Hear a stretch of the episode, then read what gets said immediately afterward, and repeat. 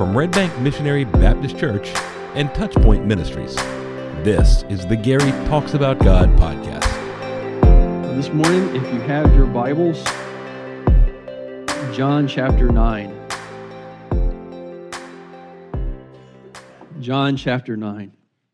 And it is a long chapter, and in my opinion, it is a fantastically great chapter. There is all kinds of drama in the story. Uh, there's some comedy. There's uh, some humor. I, I, think John writes it fantastically. There's irony. Uh, the scene shifts are easy to see. It's just, it's just a, a, a just from a story standpoint, it's, it's, amazingly written. But it also has, as we will see, some deep uh, theological implications. There's a lot of teaching that happens here. Just quickly, since we're jumping back to John, we are at the end of the Feast of Tabernacles. Jesus is still in Jerusalem, and we're going to pick it up and read all the way through John, uh, all the way through chapter 9. It is a long chapter, but we need to read all of it to understand and set the stage. So, this is what God's word says. As he passed by, he saw a man blind from birth. And his disciples asked him, Rabbi, who sinned, this man or his parents, that he was born blind? Jesus answered, It was not this man sinned or his parents, but that the works of God might be displayed in him. We must work the works of him who sent me while it is day. Night is coming when no one can work. As long as I am in the world, I am the light of the world. Having said these things, he spit on the ground and made mud with the saliva. Then he anointed the man's eyes with the mud and said to him, Go wash in the pool of Siloam which means sent. So he went and he washed and came back seeing. The neighbors and those who had seen him before as a beggar were saying, Is this not the man who used to sit and beg? Some said, It is he. Others said, No, but he is like him. He kept saying, I am the man. So they said to him, Then how are your eyes opened? He answered, The man called Jesus made mud and anointed my eyes and told me to go to Siloam and wash. So I went and washed and received my sight. They said to him, Where is he? He said, I do not know. They brought to the Pharisees the man who had formerly been blind. Now it was a Sabbath day when Jesus made the mud and opened his eyes. So the Pharisees again asked him how he had received his sight, and he said to them, He put mud on my eyes, and I washed, and I see. Some of the Pharisees said, This man is not from God, for he does not keep the Sabbath. But others said, How can a man who is a sinner do such signs? and there was a division among them. So they said again to the blind man, What do you say about him since he has opened your eyes? He said, He is a prophet. The Jews did not believe that he had been blind and had received his sight until they called the parents of the man who had received his sight, and they asked them, Is this your son, who you say was born blind? How then does he now see? His parents answered, We know that this is our son, and that he was, he was born blind. But how he now sees, we do not know, nor do we know who opened his eyes. Ask him. He is of age, he will speak for himself. His parents said these things because they feared the Jews, for the Jews had already agreed that if anyone should confess Jesus to be Christ, he was to be put out of the synagogue. Therefore, his parents said, He is of age, ask him. So, for the second time, they called the man who had been blind and said to him, Give glory to God. We know that this man is a sinner. He answered, Whether he is a sinner, I do not know. One thing I do know, that though I was blind, now I see. They said to him, What did he do to you? How did he open your eyes? He answered them, I have told you already, and you would not listen. Why do you want to hear it again? Do you also want to become his disciples? And they reviled him, saying, you are his disciples, but we are disciples of Moses. We know that God has spoken to Moses, but as for this man, we do not know where he comes from. The man answered, Why is this an amazing thing? You do not know where he comes from, and yet he opened my eyes? We know that God does not listen to sinners, but if anyone is a worshiper of God and does his will, God listens to him. Never since the world began has it been heard that anyone opened the eyes of a man born blind. If this man were not from God, he could do nothing. They answered him, You were born in utter sin, and you would teach us? And they cast him out. Jesus heard that they had cast him out, and having found him, he said, Do you believe in the Son of Man? He answered, And who is he, sir, that I may believe in him? Jesus said to him, You have seen him, and it is he who is speaking to you. He said, Lord, I believe. And he worshiped him. Jesus said, For judgment I came into this world, and that those who do not see may see, and those who see may become blind. Some of the Pharisees near him heard these things and said to him, Are we also blind? Jesus said to them, If you are blind, you would have no guilt. But now that you say we see, your guilt remains. Amazing story. Just an amazing story. And as we read through that, what we're really seeing is what happens when light comes into the world. And so this morning, as we work through this, and I'm going to be mindful of time because there's, we are providentially at a, a verse this morning that we're going to spend a little more time addressing than I normally would. But this morning, as, as we go through this, I just want you to notice three things about the light shining into the world. Number one, the light of Jesus brings healing. He brings healing. And this is where we're going to spend a little more time than I normally would. Um, and I have been in contact with Amy and Mandy, and so they, they are aware of this. I would never do this without talking to people first. But as the story begins, we're told that Jesus is walking, and he just passed by a man born blind. And at this point, the disciples look at this man who was born blind, and we know he is born blind from birth. Verse 8 tells us that he was a beggar. If you were born blind, there really wasn't much else you could do. And so if you're standing on the street begging, everybody is going to see. And if you're begging, you're also going to say, hey, look, I didn't just lose my sight. I haven't been able to see my entire life. Will you please give me some money? Will you help me? So people go, how do, how do they know? It, it, you, you would use it, right? If you're begging for money, you use everything at your disposal to generate sympathy so that people will give to you. So the man is there. He's born blind. He's begging. And the disciples look and ask a question that I, have kind of poked fun at at time. And when we read and we look at it, we kind of, there is some humor in it and there is also some seriousness in it. They look at Jesus and say, Rabbi, teacher, who sinned? Who sinned? He, he, he, he is blind. So did this man sin or did his parents sin? Now, the question that they're asking is steeped in religious teaching of the day because the connection that they made was this if you're suffering, if something is wrong with you, you can draw a line from the suffering directly to whatever sin you engaged in that caused the suffering.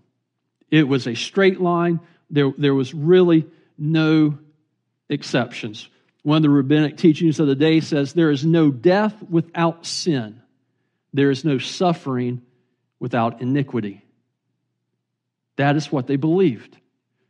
When you read the book of Job, and if you're, Elena and I are doing a chronological reading of the Bible this year, we're in the book of Job. Beautiful book to read, difficult book to read. Job, you, you know the tragedy that befalls him. His friends come to comfort him. I don't care how many words they use, I don't care how beautiful the poetry is. The accusation from his friends are all the same. Job, you sinned. That's why you are in this position. Had you not sinned, you wouldn't be here. Confess to God what you have done, and he will bring back the riches. And all of Job's response is, guys, I didn't do it. Praise God, he gives us Job 1 and 2 that we know that Job is correct. However, we still have this teaching. The disciples look and say, Who sinned? He's born blind. Who sinned? There has to be sin. Moreover, blindness in the list, if you were blind, that meant you didn't just casually sin, you did something grotesque that caused you to be born, caused you to be blind. So being blind, there was great sin great suffering. But there's a problem. The problem is the man came into the world blind. So there's only two ways then to reckon, reckon this, right?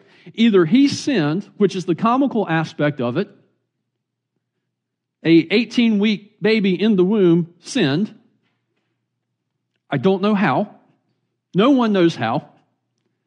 Or his parents sinned, and God, instead of punishing his parents, inflicted the punishment for the parents on their son and caused the son to be born blind. I don't know about you, but neither one of those seem to relate to anything that we have read in Scripture. Babies in the uterus can't sin. While sin does affect other people, God does not look at your sin and punish someone else. So, what are they going to do? What is the answer? Well, there, there's two answers, and, and one comes from the totality of Scripture. We have to go back all the way to Genesis 3, we read about Genesis 3 and we read about the fall and we read about Adam's sin. And so then later we read in Scripture also that we're told that we all sin in Adam. What we see then is the consequences of Adam's sin is still felt today blindness, lameness, diseases of the world that, that people have. It's a result of the fall. The problem for us, and where it becomes difficult for us, is there is no, and, and I've got three words here that I want you to, look, three adjectives. There is no simplistic, universal, and theological relationship between the effects of sin and suffering. There is not a simplistic, universal, theological answer. Right? We, we, we try to draw a link, but there's not. We know that there is a link in cases, right? John chapter 5, Jesus heals the man who is lame, been laying at the pool, right? And what does Jesus say to him? Go and sin no more, that nothing worse may befall you. The man in John chapter 5 is there crippled because of a sin he committed. We understand this. It does happen. If you go to a bar and you become intoxicated and you leave that bar and you drive drunk and you hit and kill somebody, that is the direct impact of your sin. There is a link. But now we're in John chapter 9 and we're going, all right, how does this link play out? Well, there's no universal principle now from John 5 that we can apply to John 9 because the man was born blind. Sometimes it is there, and you can see it. Sometimes it is not. And this is where it becomes very difficult for us. Because if we're not careful, we're going to be like the disciples. And I imagine that some of us actually have. We've seen people who are suffering and people who are in distress, and we think, all right, what did you do to cause this? Our, our, our, perhaps our default idea is you did something wrong. We don't want to say wrong, but you did something, but the implication is you did something wrong that has caused what you are going through now. What did you do to bring this on yourself? And we will be like the disciples as well. And look and sometimes say, well, the greater suffering you did, the greater thing you did to cause the suffering. See, we'll draw the line and we'll make it a simple, universal theological principle where a simple, universal theological principle does not exist. And the insidious part of this, if that's not bad enough, the insidious part of this is the remedy. Because the remedy says, since you sinned, Job's friends, Job, you sinned, confess your sin so that you can be healed. So when they say that to Job, when they say this to the blind man, go confess your sin. Now, I know it's not in Scripture, but I'm sure someone did. Go confess your sin so that you can be healed. What just happened? All the healing has been placed directly on the person who is suffering. So, your suffering, which is bad enough, you're going through this difficulty in your time where you don't understand. But not only is that bad enough, we're going to now add some guilt and shame to it and say, if you can just confess whatever sin you did to do this, you will be healed. Have you ever wondered when you look on TV or you read a book, or you hear somebody who is in the faith healing movement, that that's exactly what they do? You want to be healed of this? Confess your sin and you will be healed. Or if you confess the wrong sin? You ever thought about that? Let's just use the Ten Commandments. What if the sin that you committed is lying has caused whatever you're suffering, but you confess the sin of stealing?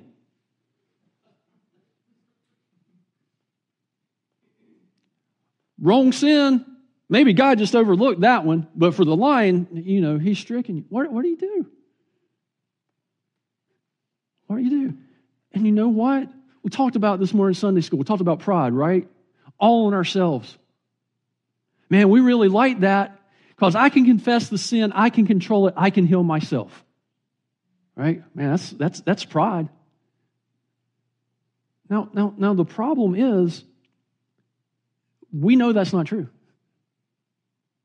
We absolutely know that it's not true. The people who claim it know it's not true. But sadly, it's a very lucrative claim, which is why they're riding around in G4s, and I've got a old minivan. The G4 is a jet, by the way. Right? So what, so what do we do? So we know that from Genesis. But there's a second answer. And the second answer is from the lips of Jesus, where Jesus looks at him, and, and, and, it's so wonderful that Jesus gives us this. It says, It was not this man that sinned or his parents. There it is. End of story. The simplistic universal link was broken right then. Who sinned, the man or his parents? Jesus says, No, neither one. Your thinking is completely wrong. Thank God that he does that. Because now we know that while, yes, we may sin and cause consequences, that there is going to be some suffering in our lives that's not going to have a link to our sin. Thank God now that we know that if somebody else sins, if, if our wife or our husband or if our parents or if our cousin or uncle or friend sin, God's not going to look at me and punish me. Jesus says no.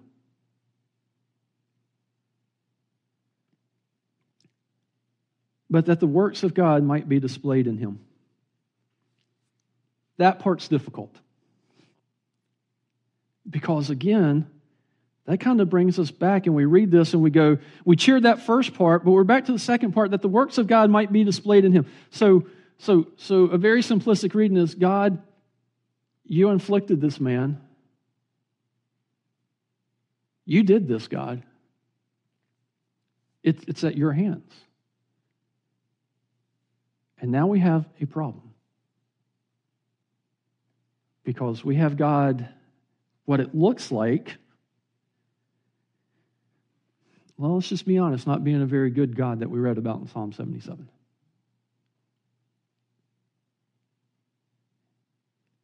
You know, and immediately we, have got to think deeper. Because a sound theology does not deny God's sovereignty. We will get there on a Wednesday night studying knowing the God that you worship. We will discuss God's sovereignty. And God's sovereignty means that God will bring his will in the world to be. It will happen. But, but what do we do right here? What do we do here? What do we do when we, we can't quite see the answer? And this is where I said we're going to spend a few more moments, and, and we may end here this morning. I don't know.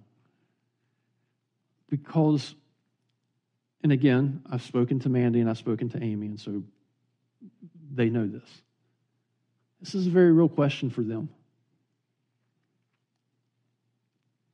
It's a very real question for us because we know them and we love them. What do we do when we know a young boy who was born not blind but with GM1? What do we do? How, how do we put the pieces together? Well, I, I want you, and, and this is not on the screen because this was a, a last minute addition. but I want you, if you're taking notes, you, you, you can go back and listen later, and maybe I'll, I'll drop them on Facebook or the website or somewhere. First of all, if you're suffering, there is no biblical justification for a stiff upper lip. There, there's just not. You, you do not have to act like you're not suffering. I mean, it's called suffering for a reason. it, it, it hurts. It is okay to express your hurt. It is okay to express your pain. Do not let another believer in Christ tell you it's not. That is wrong. Cry, well, weep, pour out your heart to God. The whole book of Job, again, Job is pouring out his heart to God. God, what did I do? My kids are dead. My fields have been decimated. My flocks are gone. My house has fallen down. My health is gone. God, I'm suffering. It hurts. And now I've got three of my closest friends bringing me such comfort as Job, repent, confess your sin, and be healed. If the others weren't bad enough, thank you for bringing them to my house. Can they go now?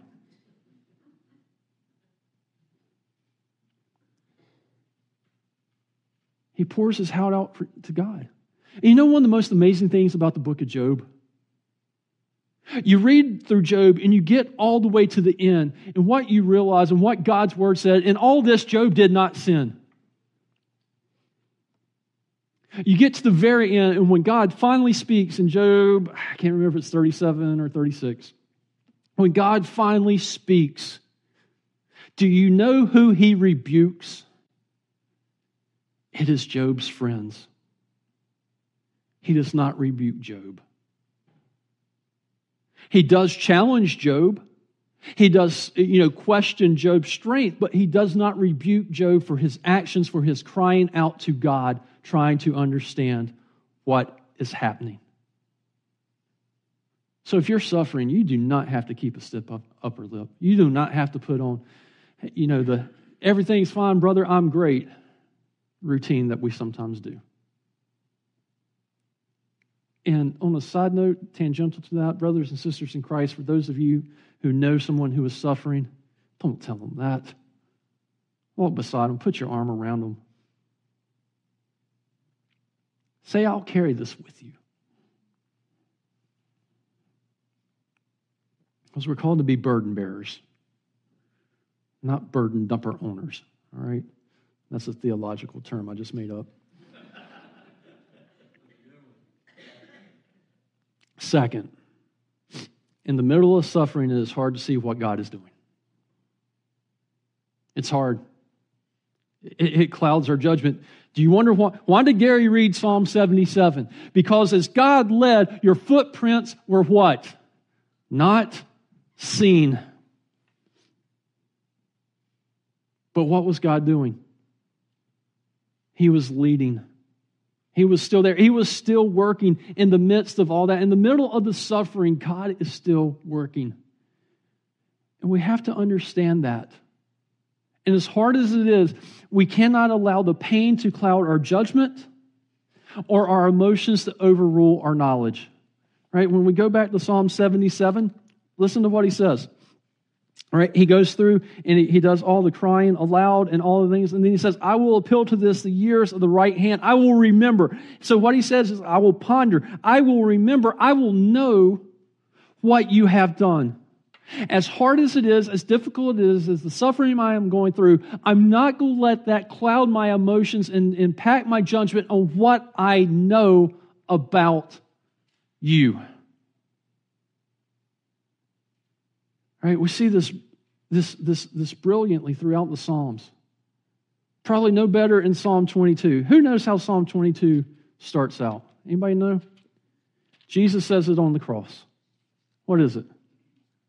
Starts with my. My God, my God, why have you forsaken me?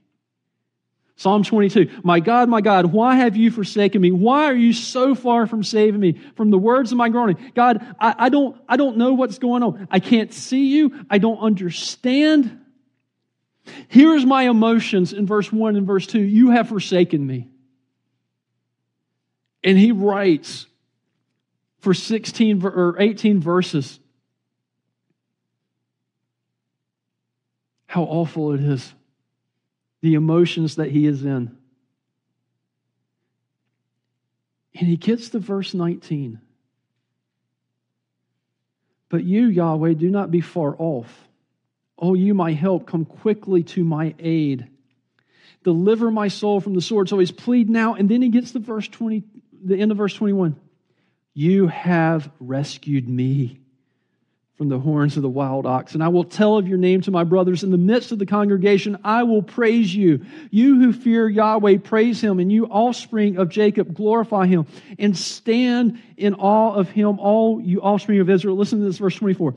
For he has not despised or abhorred the affliction of the afflicted.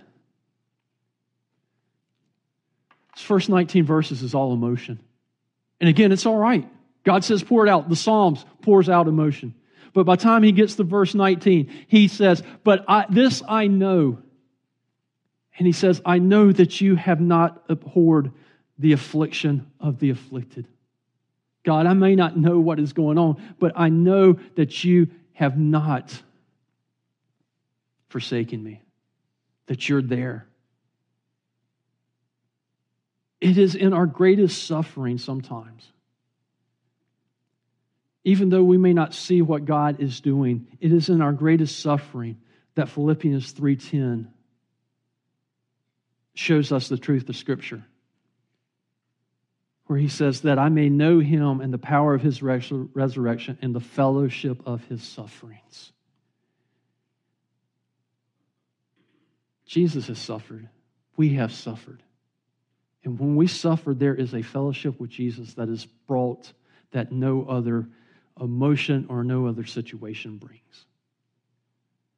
And even though it's hard, and even though it's there, God is at work. So you don't have to keep a stiff upper lip.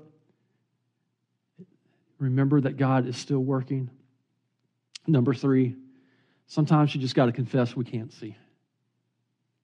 Got to confess we can't understand. We're not privy to everything God does. But we know this there are no accidents in the world.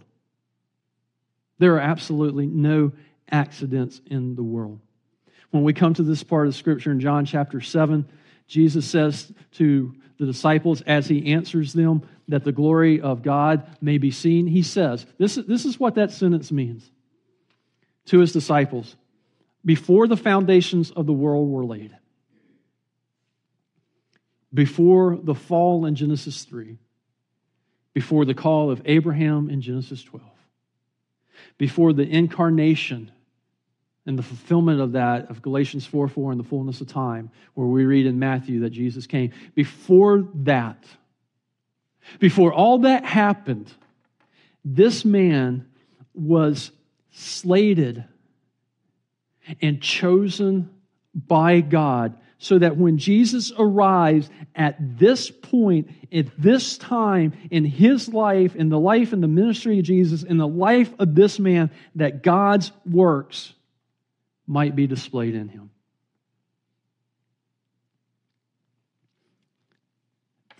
Why, why was he born blind? So that God's works and the glory of God could be displayed when Jesus says, Put the mud on your eyes and go to the pool of Siloam and wash.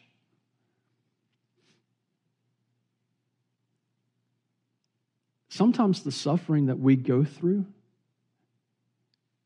is because it's going to bring glory to God. Here's the hard part John chapter 9 we see the outworking of that. John chapter 9, we see Jesus. Why is this man born blind? Who sinned? He didn't. He didn't sin, his parents didn't sin, but that the glory of God may be revealed through him. Before the foundation of the world was set, this time was decreed. Blind man, we don't have his name. Interesting. We don't have his name. Take the mud, put it on your eyes, go wash in the pool at Siloam. he goes, he washes, he sees. And we see the outworking of the glory of God. Now, here's where we all start to sputter and go, but Gary, but Gary, but Gary, but Gary, but Gary. I can't see it.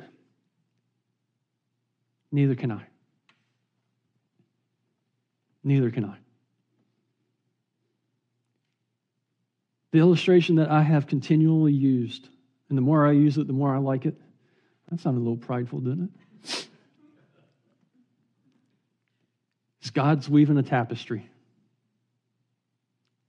And we're on the bottom looking up underneath the tapestry. From the top, as God weaves it, you know exactly what it looks like. But from underneath, you have no clue what that tapestry is. But every now and then, God flips the tapestry over and we catch a glimpse. John chapter 9, we catch a glimpse. He flips the tapestry over for the disciples, and the disciples see and they understand. And sometimes in our lives and in the suffering that we go through, God flips over the tapestry and we see and we understand. That is the exception. That is not the rule. And when the exception hurt, uh, happens, it hurts because we want to see, we want to know. And God says, lovingly, no. This one you don't get to know. And God not revealing that in his sovereignty does not make him unloving. It does not make him unkind. It does not make him mean. It simply means that in his perfect will, that was not for us to know. Will we know it in heaven? Maybe. Maybe not. But what we recognize is that in the suffering that we have, God knew that it was going to happen. How then, through this suffering, can we bring glory to God? That the might of God might be seen through us. And for every person going through suffering, that, that, that answer is going to be different. If I may use Mitch, I hadn't planned on using Mitch this morning, but if I may use Mitch, some things are just extra in your mind.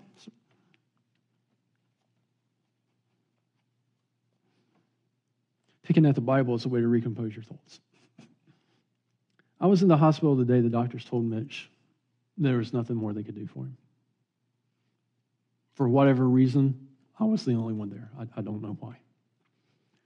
The first question I asked Mitch when we had sat there and we had thought, and I finally was like, okay, I got to say something. I asked him, I said, Mitch, what do you want people to know?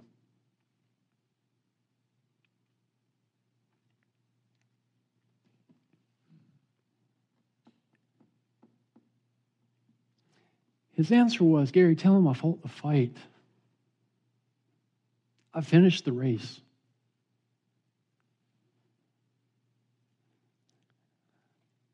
That may be the glory that is brought.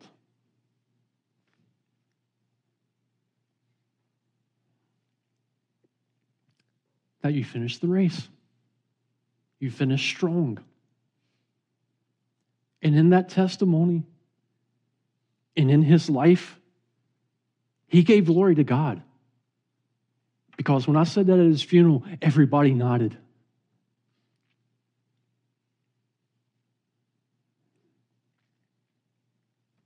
And we have to understand as believers that that's enough. That that's enough. And through that, God is honored and God is glorified. And one last thing this morning I want you to remember is this. You don't have to keep a step up for lip. You don't have to confess that you see everything. We need to understand that there are no, uh, that we don't see everything, but then we recognize that suffering and evil are frauds. They are frauds. And one day they will be dealt with. Absolutely, one day. To say that God ignores suffering and evil is simply not true. Because here's the truth God has dealt with it.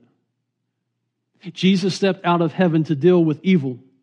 He stepped out of heaven to deal with suffering. He stepped out of heaven to deal with death. And he did this for you, for me, and for the world. And we have to recognize that there is coming a day when it will be dealt with. And we can read this, right? We can go to the end and we can read, Then I saw a new heaven and a new earth where he will wipe away every tear from their eyes, and death shall be no more, neither shall there be mourning nor pain anymore, for the former things have passed away. The impostors have passed away, the frauds have passed away. And so when pain and suffering comes into our lives, it is hard, it is difficult not to focus like a laser beam on the suffering that we are going through because it encompasses our entire life. And again, as hard as it is, and I'm not saying don't deal with it, it's real, it's there, okay? I've, I've said that several times. At the same time, what we need to recognize is that's not where our focus ought to be. Our focus and this is hard. Our focus needs to be and realize that the suffering has been dealt with. We need to focus our eyes on the truth that on an old rugged cross on the hills outside of Jerusalem, where Jesus suffered and died for us and rose again on the third day, thereby defeating death, that that was where suffering and death was dealt with where it was defeated once and for all.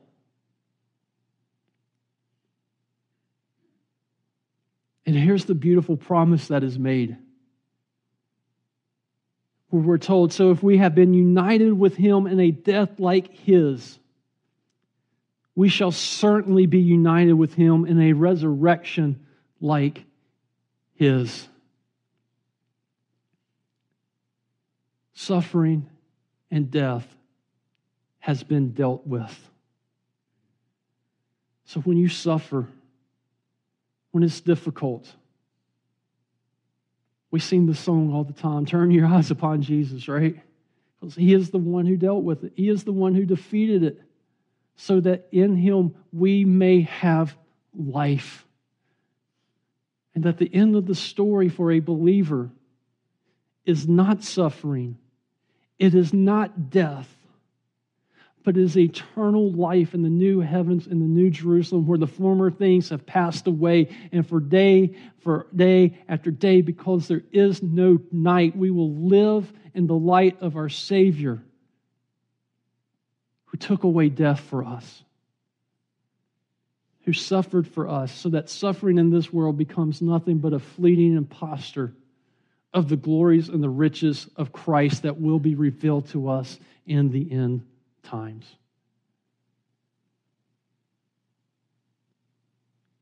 It's hard. It's difficult.